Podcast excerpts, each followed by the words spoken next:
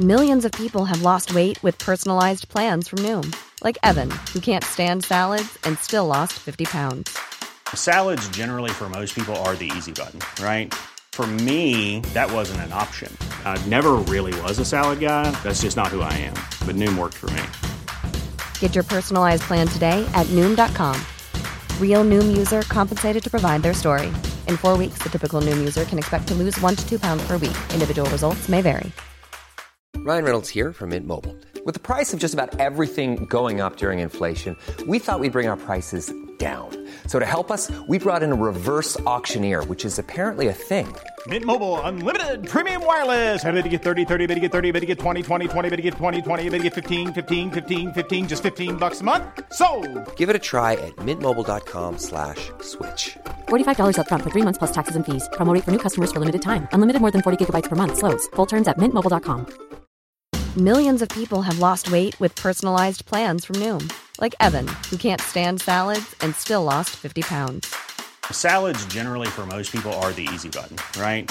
For me, that wasn't an option. I never really was a salad guy. That's just not who I am. But Noom worked for me. Get your personalized plan today at Noom.com. Real Noom user compensated to provide their story.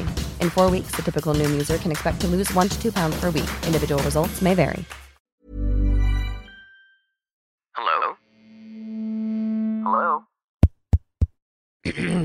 Podcast Network Asia. Sir Jason, pinikit ko yung mata ko, inimagine ko yung taong difficult. Kaya lang ang na-imagine ko, sinasapak-sapak ko na siya. Ini-stone cold stunner ko na. Hinahampas ko ng steel chair. Sila ang sagot dyan. Lumipat ka na ng kumpanya. Mga Immortal, I'm Stanley Chi, your host for the Underpaid Podcast. It's a pro-employee podcast na siguradong relatable sa lahat ng nag-opisina o work from home. So subscribe to Underpaid and enjoy the show. Mga Immortal, welcome to the Underpaid Podcast. I'm your host, Stanley Chi.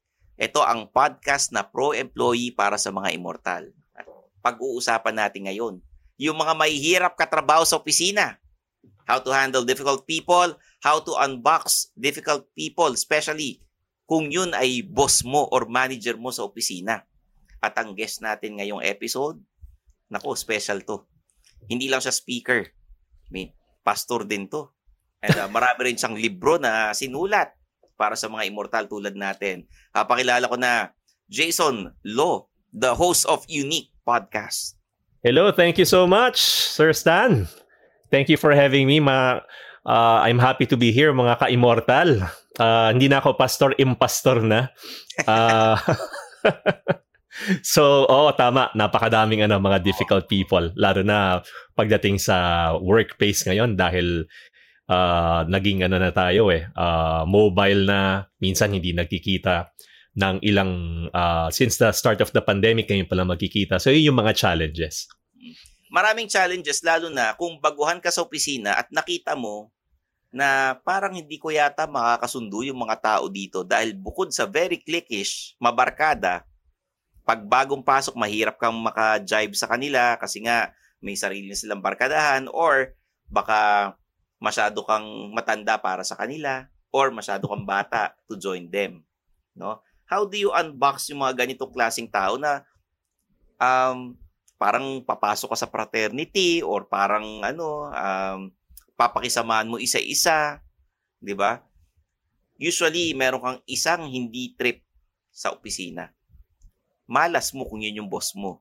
Pero swerte mo kung medyo magka-level kayo ng ano, ng job description, okay-okay lang, pwedeng pwedeng idaan sa ano eh, sa doing favors for them, being nice, di ba? You always mm. need to have to choose to be nice eh. Kahit na anong, kahit gaano sila kakup sa'yo eh. Kahit gaano kasalbahe, kailangan smile ka lang, be nice, no? Pakikisamahan mo kasi nga, after office hours, hindi mo na siya makikita. Pero, stressful sa mga immortal na, uy, Monday na naman, makikita ko na naman tong hayop na to. Sir Jason, paano ba natin hihimay-himayin yung personality type ng mga ganitong klasing tao? Paano sila nakakatulog sa gabi? 'Di ba? Uh, when you're bullying someone, you're when you're not nice to your office mate, mm-hmm. parang ano eh, Ah, oo nga, release yan kasi naiinis ka sa tao. Pero, hindi ba nakukonsensya yung mga yan? Yeah, yun kasi yung ano yung yung problem pagdating sa difficult person. Kailangan ang focus natin yung sarili natin. So ako I I love uh, this description of difficult people, no. A difficult person is anyone who makes us or turns us into a difficult person. So kung yung tao na yan, uh, difficult person at tayo nagre-react sa kanila. Kaya ang ang mantra natin dapat dito mga ka-immortal pagdating sa real estate, 'di ba, may sinasabi sila location, location, location. Sa negosyo naman ang laging sinasabi overhead, overhead, overhead. Pagdating sa difficult people, ang ano natin, ang focus natin dapat manage yourself, manage yourself, manage yourself. Magpapa-apekto ba tayo? Eh, normal kasi lang yung mga tipong uh, sa works workplace natin, meron tayong mga kasama na ngayon pa lang natin nakilala, feeling natin close na tayo, long lost friend mo, pero meron din yung mga yung malayo pa lang, nakita mo pala yung pagmumuka, kumukulo na yung dugo mo. Oo, so, kasi, yung mga ganon. Di ba may mga iba kaya masama ang loob sa'yo or naiinis sa'yo kasi pinalitan mo yung kaibigan nila sa opisina. Mm. You Mm. replace someone na, uy, dati pwesto to ng kaibigan ko eh, magka-close kami, ngayon may papasok na yung pinasok lang ng manager, anak ni boss, kamag-anak ni ano, ni ganito, ni ganyan. Syempre Mm. may inis ka parang ah, parang you feel na he doesn't deserve to be in this ano eh, in this company. So, na, Yeah. Lalo na uh, kasi to, I, I speak no sa mga kumpanya and pagkausap ko yung mga companies, yan yung parang lumalabas minsan parang counseling session. Of course, I keep everything confidential. Mm. share sila ng mga problema ng mga ng sa mga tao nila and everything. And sometimes meron mga ibang kumpanya na parang feeling nila, oh, mas iba yung sa amin eh. Kasi ito yung nature ng business namin, ibang industry. Pero kung titignan mo yung mga problema, almost the same. And nanggagaling yan dahil uh, una, ang Pinoy kasi meron tayong culture nung seniority eh. So, pag may papasok na na bago, tapos mas matagal na ako sa company, ayun na, doon na nagsa-start. Eh ngayon, ang ito ang pinakamahirap, uh, Sir Stan, na time to be in uh, the workforce because this is the only time in history na merong apat na generation working together. Hindi pa nangyayari yun, ngayon pa lang. So yung mga ibang pumapasok ngayon, hindi na pala sila millennial. Ang tawag na sa kanila, mga centennials na. Magkaiba din sila mag-isip sa mga millennials. Mm. So, ano ang pinagkaiba ng centennials na kumpara sa millennials na hinahanap nila ano yung purpose nila sa kumpanya, sino magme-mentor sa akin, ano ba yung mapapala ko sa opisinang to, versus dun sa centennials na Mm, kapapasok mga fresh grad, sabi natin 25 years old and below. right, Yeah. right. I, I'm ano, I'm a strengths coach. I'm a certified strengths coach uh, from Gallup, Strengths Finder. Si Gallup kasi longest running poll company sila. eh. Mm. So, by ano talaga, by data. Nakita nila na ang mga employees ngayon, iba na sila mag-isip. Ayaw na nila ng job na just for the income. Naghahanap sila ng purpose. So, ang pagkakaiba ng mga millennials from the Gen X baby boomers, sa kanila, yung work nila, natanggal yung compartmentalization. Na yung work, tsaka yung buhay nila ngayon, magkasama na. Pero ang difference naman nila sa centennials, ang millennials kasi they were the dreamers eh, or they are the dreamers. Ang centennials, mas practical sila. Kasi natuto na sila sa mga millennials eh. Ah, ito pala yung mga hindi nag-work. Ito yung pwede ko makuha. So medyo, kung makikita mo, mas mas nag-mature sila in the sense of really grounding themselves sa reality. Mm. So, kumbaga, kombinasyon itong centennials ng millennials and the Gen X. Parang kombinasyon siya eh. What works, what doesn't work, alam na nila yung gagawin nila. Pero In a mas, way, in a way. mas parang isip nila, oo nga, dreamer ako pero hindi ko pagkakakitaan yan. eh." 'Di ba? Ah, dito tayo kung saan tayo kumikita at the same time, hahanapin ko yung purpose ko. Ba't ko ba ginagawa ito? Parang kombinasyon ng lahat. Na si millennial kailangan, Sir, sin, um, pag minentoran mo akong ganito, eh, ano ba mapapala ko? Ano ba may tutulong ko sa kumpanya? Ano ba CSR natin? Ano ba yung ano? Ah, di ba? Eh, Tama. Wherein sa baby boomer, sabihin, ang purpose mo sa buhay, eh pag nagtrabaho ka, magkakasweldo ka para mapakain mo sa pamilya mo. Ganun kasimple ang baby boomer eh. Di ba? Mm, mm. Na, Tsaka, ibang-iba talaga yung mga, even the best of the best, ah, yung mga the number one in their industries. So pag nagmi-meeting kami, sinasabi nila, alam mo, Jason, ibang-iba na ngayon yung kultura namin tsaka kultura ngayon. Dati, para kang, para sa'yo mo, para kang papasok ng fraternity. Pag Oo. na bago ka, uutusan ka. Ngayon, hindi na po pwede yung ganon. And ang nakita nila na difference, isa pa, yung mga ano pala, yung dati, naghahanap ng boss. Pero ngayon, yung mga bagong ah, millennials, bagong generation, centennials, ayaw nila ng boss. Ang gusto nila coach. So yung Oh, yeah. boss na nakikipag-usap sa mga tao Yeah. nila. mentor type ang gusto nila. Parang someone who will ano, advise them hindi nga hindi nga problema sa trabaho, minsan nga problema sa pag-ibig, problema sa buhay. eh. Yun ang hinahanap nilang Correct, mentor correct. eh. Correct. coach, parang life coach ang hinahanap nila. Yes, Ah. yes. Eh buti sana kung yung mga manager naniningil, eh hindi sila naniningil eh. Kaya parang naging malaki problema ng mga manager ngayon eh. So, No, ah per generation nag-iba-iba yung ugali. Ngayon, yung difficult people, can you tell us yung different personality types ng difficult people sa opisina? Yeah. Ang mga ano kasi difficult people na well, ang unang importanteng ma-realize natin is yung mga problema sa workplace, ang problema sa mga kumpanya, even yung mga negosyo, kung titignan mo ang root, ang root would 99% be about people.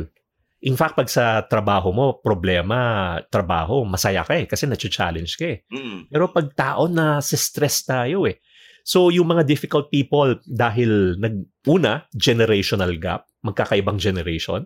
So iniisip ng mga Gen X, ito pa din kami, boss pa din ang importante. So kailangan pakinggan nyo kami, yung opinion nyo, keep it to yourself. Pero ang bagong generation, iniisip nila, yung opinion naman namin, kaya kami nagtatanong, hindi naman dahil bastos kami. Kaya kami nagtatanong kasi yan yung kinalakayan namin eh. We have to start asking questions para malaman namin how we can do our job. And yung isa pa, gawin mo yung trabaho mo, hindi sila nagiging ah, relational. Ah, yan ang hinahanap din, hindi yung positional leadership. So they become difficult if they want it their way. They can only see things from their perspective. Hindi nila nakikita yung perspective ng ibang tao.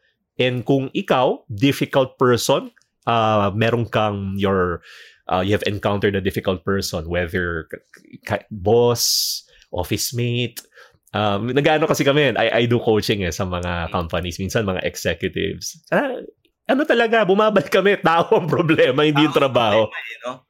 So, Tao. kailangan talaga mag-jive kayo sa opisina eh.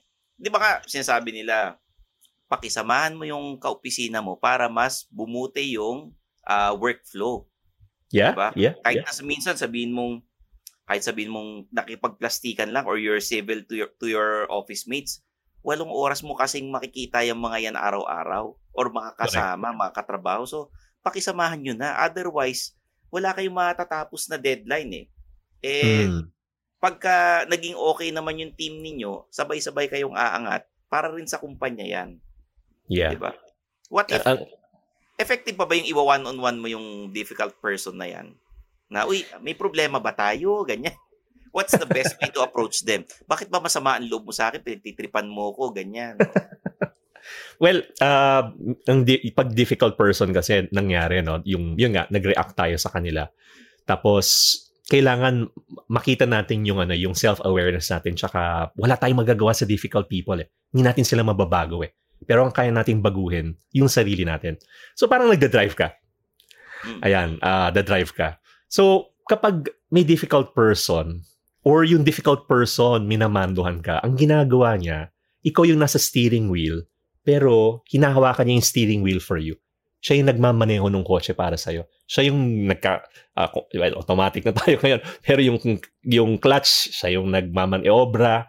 Pero kung ikaw, nakita mo na ganun, you have to realize na you drive your own car. You let others drive their own car, but you drive your car, gagas ba ako, be-brake ba ako, yung self-awareness natin, and you can only control yourself.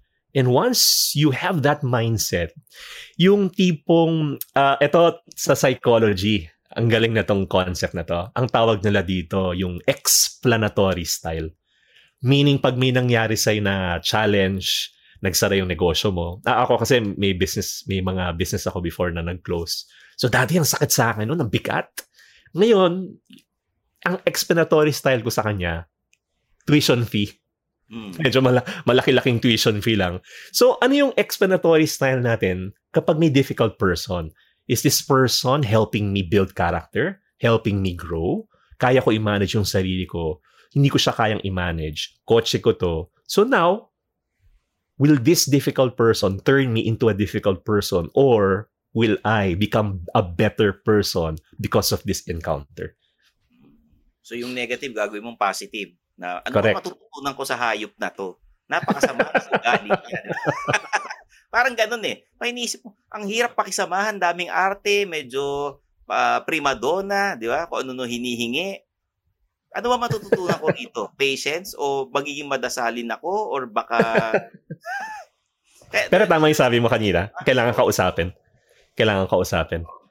Um, sa ano, sa corporate, uh, meron kaming tinuturo ang tawag doon. Ano? Kasi di ba yung conflict, dapat hindi natin iniiwasan eh. We, we should not uh, avoid conflict eh. We should manage conflict. Kasi pag in-avoid natin yung conflict, lalaki yan, tatagal. Naiipon, parang bulkan. Pero pag minanage natin, umpisa pa lang, meron tayong uh, meron tayong ground rule. So, uh, kami, yung mga may, may company kami before na medyo madaming may-ari. Yung ma- masakit sa ulo pag ganun eh. Lahat kayo may-ari. So, nagkaroon kami ng ground rule. Ang tawag namin doon, constructive conflict.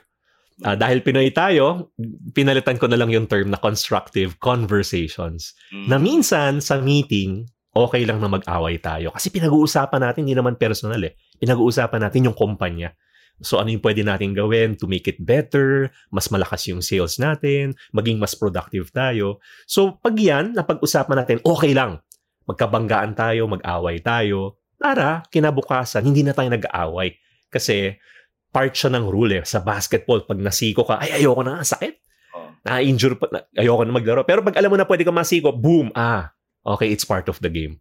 So part of the game siya na meron tayong understanding and then make it part of the game na, oh, may mga problems ba tayo? Labas na natin, ano ba siya?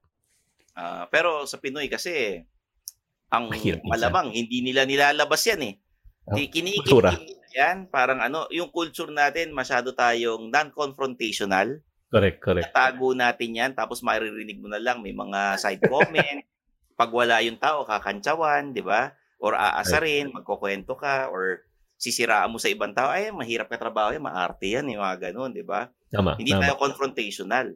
So, the minsan, yung pagiging civil, dahil sa Pilipinas, wala naman Tagalog ng word na civil, nagiging lumalabas parang nakikipagplastikan ka na naman dyan. Which is Um, natin hindi healthy eh.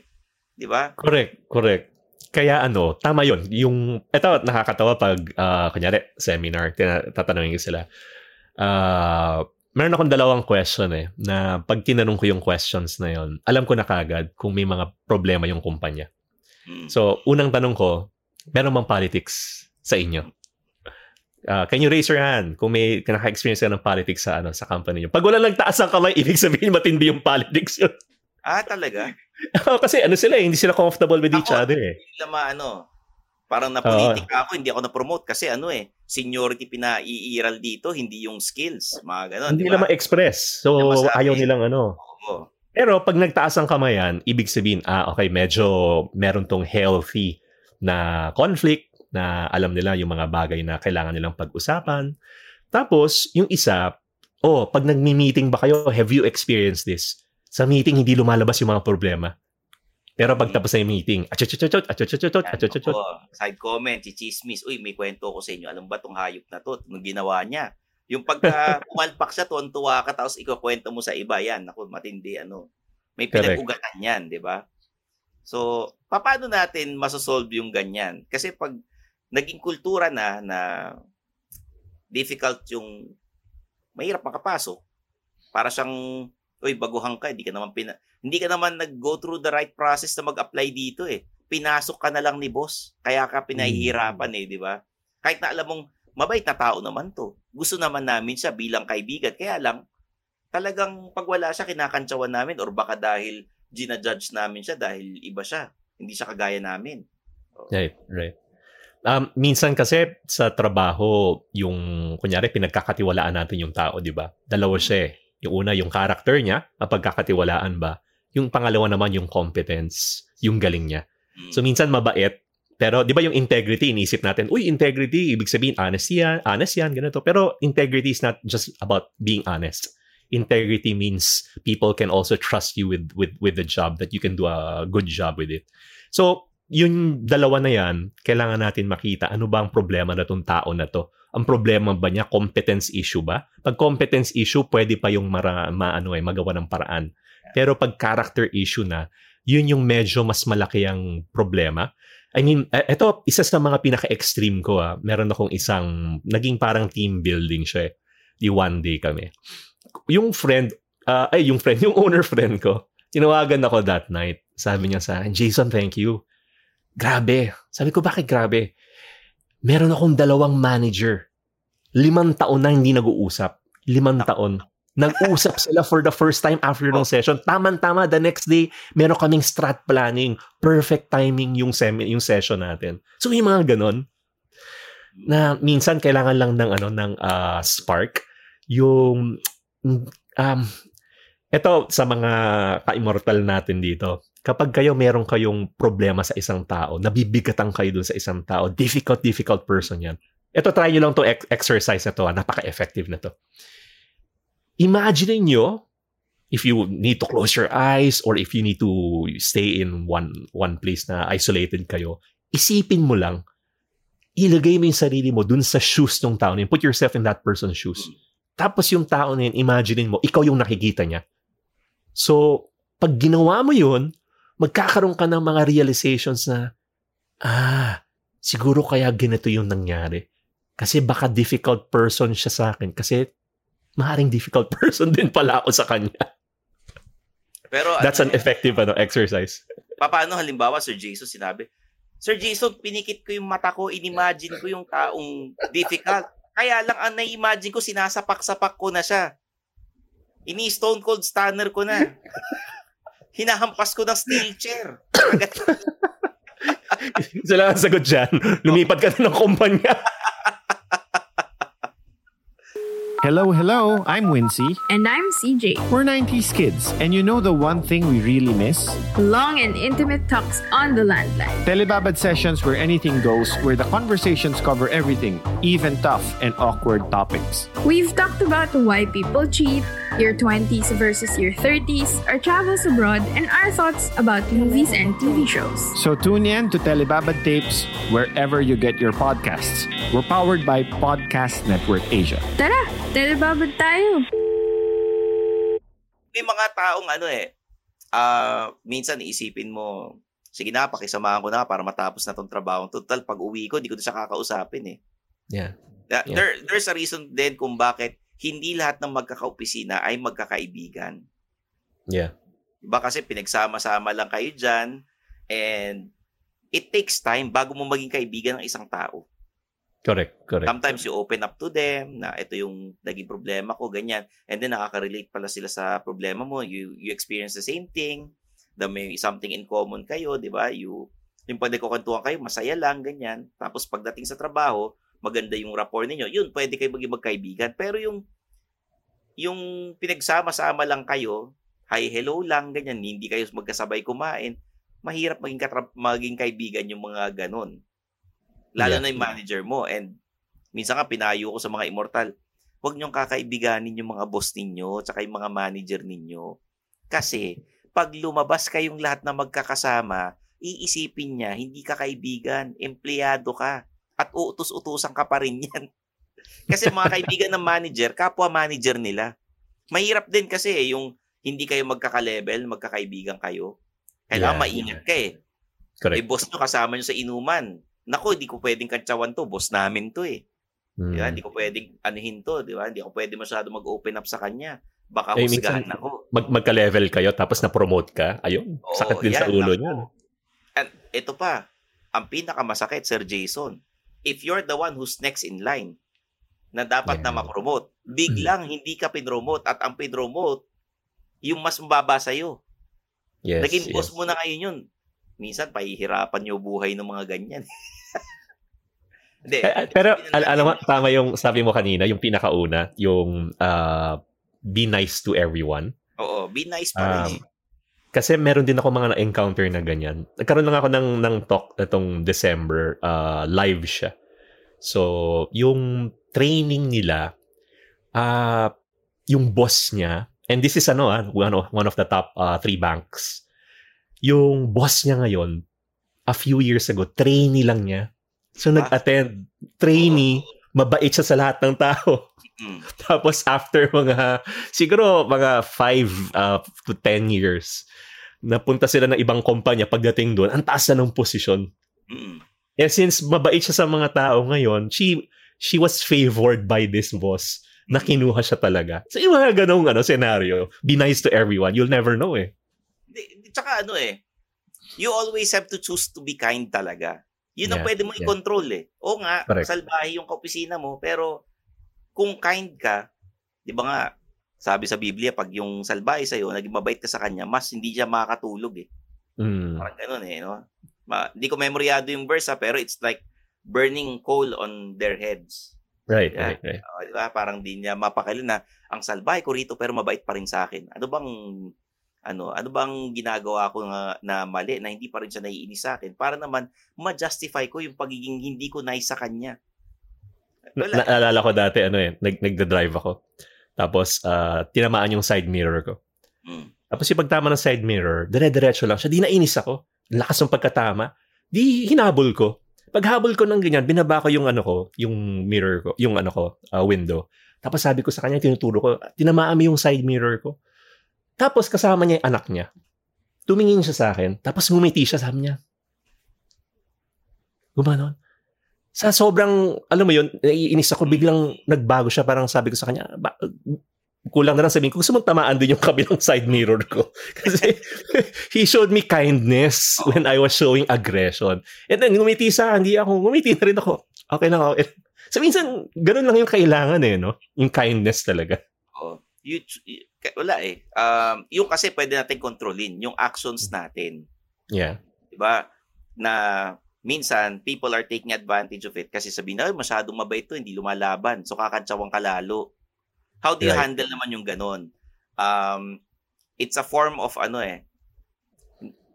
Pwede ba natin sabihin it's a form of bullying, kinakantsawan ka palagi, pinagtitripan ka kasi nga alam nilang ah, parang hindi ka lumalaban, mabait ka, you're Mm. always nice to everyone, no? Paano naman yung ganyan?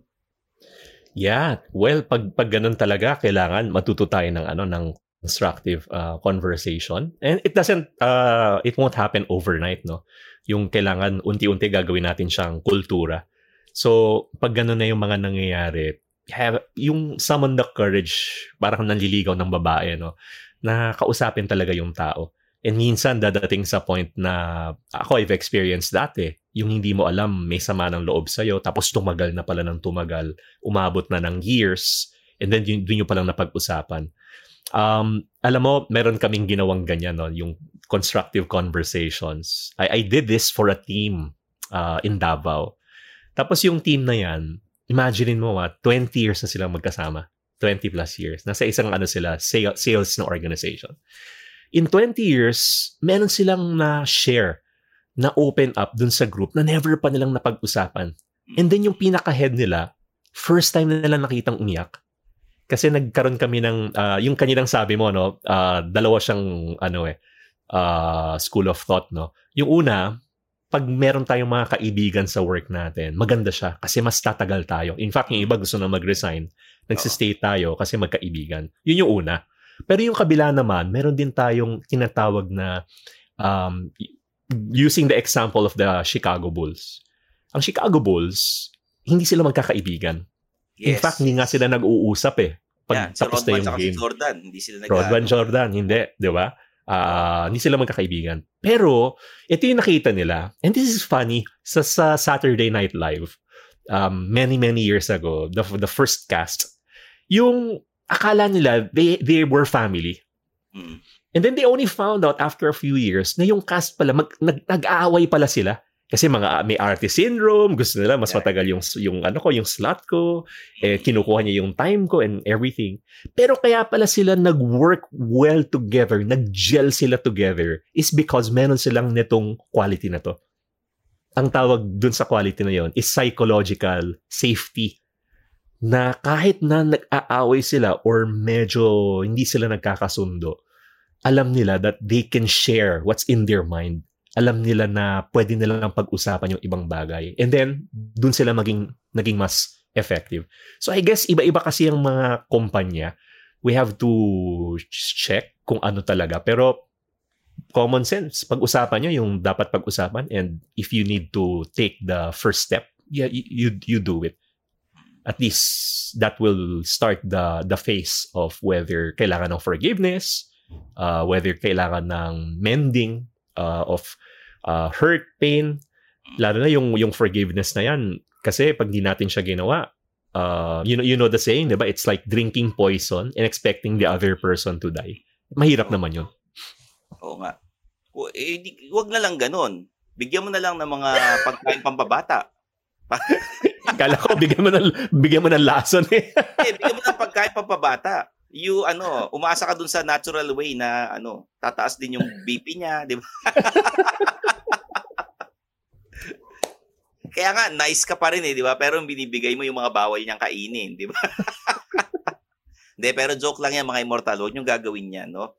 Ah, uh, kailangan kasi kahit na hindi kayo magkakasundo, iisa pa rin yung goal ninyo, which is to do your job na makatulong kayo sa kumpanya, matapos yung deadlines ninyo para naman pag uwi nyo sa bahay, hindi nyo na iniintindihan. At you can focus on something else. You can do your side hustle. Kung talaga hindi nyo na kayang, uh, hindi nyo na matake yung kultura sa opisina, pwede kayo mag-apply sa iba. Di ba? The, ang pinaka-worst kasi is nagsistay ka sa kumpanya dahil sa pera. Mm. At dahil hindi ako pwede mag-resign pag nabakante ako, wala kakainin yung mga anak mo or yung mga yung asawa mo, wala kang pantuition. Yun yung worst eh na pinapakisamahan mo na lang, tinatanggap mo na lang lahat kasi ayaw mong mawalan ng trabaho. Di ba? Pero yeah, kung meron yeah. kayong common goal sa opisina, o gawin natin to, trabaho lang para pag uh, pag natapos natin to, pwede na kayo rumakit sa iba. Pwede na kayo gumawa ng ibang side hustle pwede na kayong magpahinga. You can focus on your family, di ba? So, Sir A. Jason, ang ganda ng senior nyo para sa mga immortal. Uh, baka meron pa kayong gustong idagdag dyan na para sa mga senior or mas matanda sa kumpanya. Tapos may mga centennial or millennial na parang hindi nila ma, hindi nila masakyan yung gusto. Hindi nila magets, no? Ano ba? dapat ba iisipin ng mas matanda na kasi bata pa yan, dapat ako na magparaya at baka balang araw ma-realize niya na salbahe siya, ganun. Hmm. hmm. Um, segue lang ako bago ko sagutin yung ano yung question kasi fresh na fresh pa eh. And I think makaka-relate talaga tayo dito. Yung nangyari kay Will Smith tsaka kay Chris Rock. Oo. Kung, kung hahanap tayo ng difficult person, wala nang mas magiging mas difficult pa doon. Um, pero nakita nyo, no, yung ginawa ni Chris Rock, yung restraint niya. Actually, may nakita ko na ano eh, na body language expert sa YouTube. Inanalyze niya yung nangyari. Pag sampal pala ni Will Smith kay Chris Rock, sus susuntokin niya dapat eh. Mm. Naka-ready na siya eh. Pero oh. biglang pinigilan niya yung sarili niya. Tapos, nilagay niya yung kamay niya sa likod niya. And you saw the self-restraint. Grabe yung professionalism niya nun. Tapos, nag-isip siya kung ano yung gagawin niya. Pag nagpa-flutter daw yung mata natin, ibig sabihin, nag-iisip tayo eh. So, yung mata niya nagpa-flutter. Pag pikit-pikit, gano'n. Yung may pikit-pikit. Kasi yung, oh. yung tumingin siya sa left side, tapos pumikit siya eh.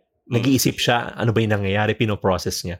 Kasi pag tapos, sinampal ka talagang ano eh, talagang magugulat ka na, ano ba gagawin ko? Medyo masakit yun na, uh, what's the best? Oo. Oh, Tapos in front of ano, live TV. Oh, di ba? Live TV. So, yun. Yeah. So, yung nakita natin yung professionalism niya, nag-joke lang, nag-joke ba siya noon? Mm-hmm. And then yung restraint niya. Eh ngayon, yung ticket prices niya from $40 yata. Yung may stand-up show siya ngayon eh. Yeah, ngayon, parang nasa, uh, ano no? Nag-sold out yung mga, ano niya, yung reservation sa tickets niya, di ba? Mga... Tapos times 10 ang presyo. Oo. Times 10. So, yun yung, ano, yung kaninang sinasay ko driving. uh, ito lang yon drive responsibly. You can drive responsibly. And doon naman sa mga older, no, we have to remember, um, I love this, ano eh, this concept eh. Kay ano to eh, Dr. Henry Cloud. Yung buhay daw natin uh, at the end of our lives, para tayong uh, ship. Di ba yung ship, kung nandun ka sa likod ng ship, meron siyang, yung sa water, yung nililive na waves. Ang tawag niya doon, the wake. So may dalawang track yan eh, sa water. Pag dumaan yung ship doon. Yung dalawang track na yan, yung wake, at the end of our lives, there are two things, no? One, how well did you do the task? And the second is, how well did you treat people along the way? Doon tayo makikilala ng mga tao. Yun yung magiging memory nila sa atin. Lahat naman yan makakalimutan natin eh. Pero matatandaan natin yung memory natin dun sa tao. Maganda ba yung naging memory natin or hindi? Pero ang question, yung memory ba nila sa atin, kahit naging difficult sila, maganda ba yung magiging memory nila sa atin? Kasi para tayo si Chris Rock. Whis, oh, pag si The Rock yan, hindi gagawin ni Will Smith Oo yun. nga, pagka malaki nun, medyo matatakot siya eh. Di ba? So, ayoko namang sabihin, Sir Jason, na ang moral lesson dito eh, magpasampal ka muna sa kaaway mo. Hindi naman ganon. Ang sinasabi ni Sir Jason is, magpigil kayo. Di ba? Actually, nung napanood ko yun, Sir Jason, nung nakita ko si Will Smith, tumatawa siya sa joke ni Chris Rock eh. Yeah, Nakita yeah, lang niyang yeah. hindi tumawa yung asawa niya.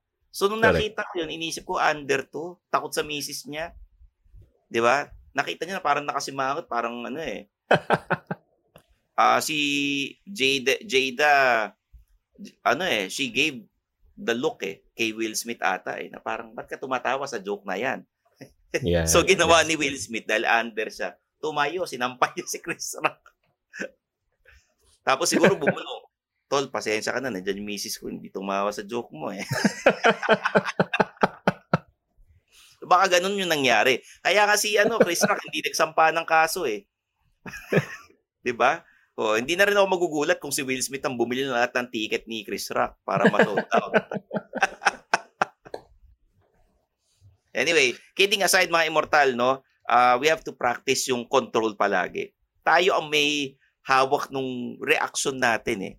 Kahit gaano pa kasalbahe itong kaopisina mo, itong boss mo, eh, bahala, bahala na kung ano sasabihin nila kung eh, so hindi ka lumalaban or di mo sila pinapatulan or um, bully ka, bully-bully ka.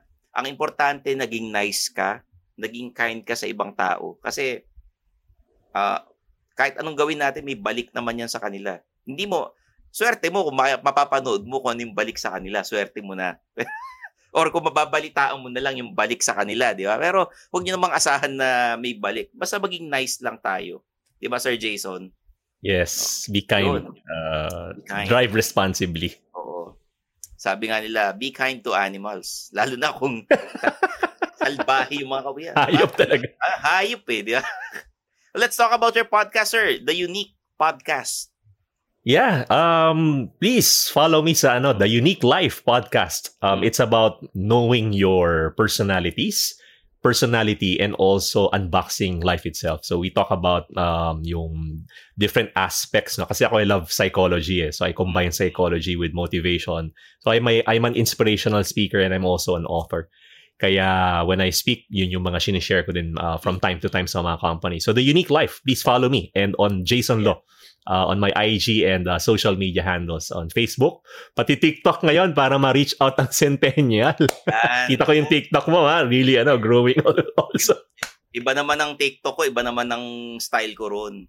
Iba naman yung ginagawa ko doon. Ibang ibang klaseng reinvention naman yung sa TikTok. Kasi Oo nga, nga. to reach the centennials.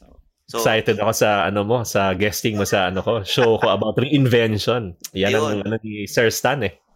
Sir, sana maulit itong guesting nyo kasi ang daming natutunan ng mga immortal sa episode na to at siksik na siksik na naman ang ah, mga natutunan nila rito. Thank you, Sir Jason Law. Supportahan Maraming salamat. natin Thank you for having me. Ah, sa mga nakikinig ng Underpaid Podcast, kung hindi pa kayo nagsasubscribe, ano pa ginagawa ninyo? Mag-subscribe na kayo sa Spotify and Apple Podcast ng Underpaid. Pwede nyo i-rate. Lagay nyo 5 star, tapos mag-comment kayo. Nakakatuwa yung Underpaid. Nung napakinggan namin si Jason. O, di ba?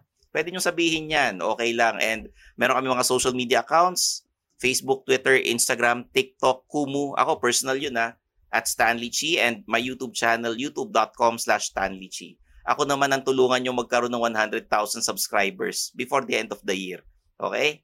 Um, it's produced, the Underpaid Podcast is produced by uh, Podcast Network Asia and we have episodes every Mondays and Thursdays. Kaya ano pa hinihintay ninyo? Kung gusto nyong umasenso sa pagiging uh, buhay empleyado ninyo, sa pagiging immortal, gusto nyo umangat, di ba? Kinig na kayo sa Underpaid at sa Unique Life na podcast ni Sir Jason. Okay?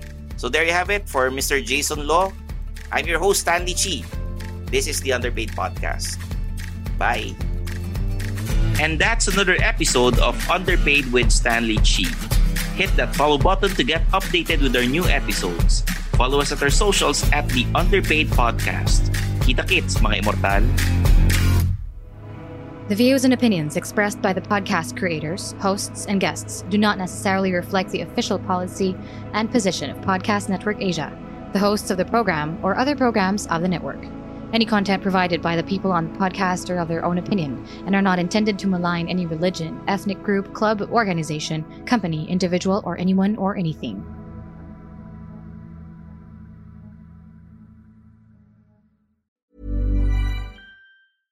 Hey, it's Paige DeSorbo from Giggly Squad. High quality fashion without the price tag? Say hello to Quince.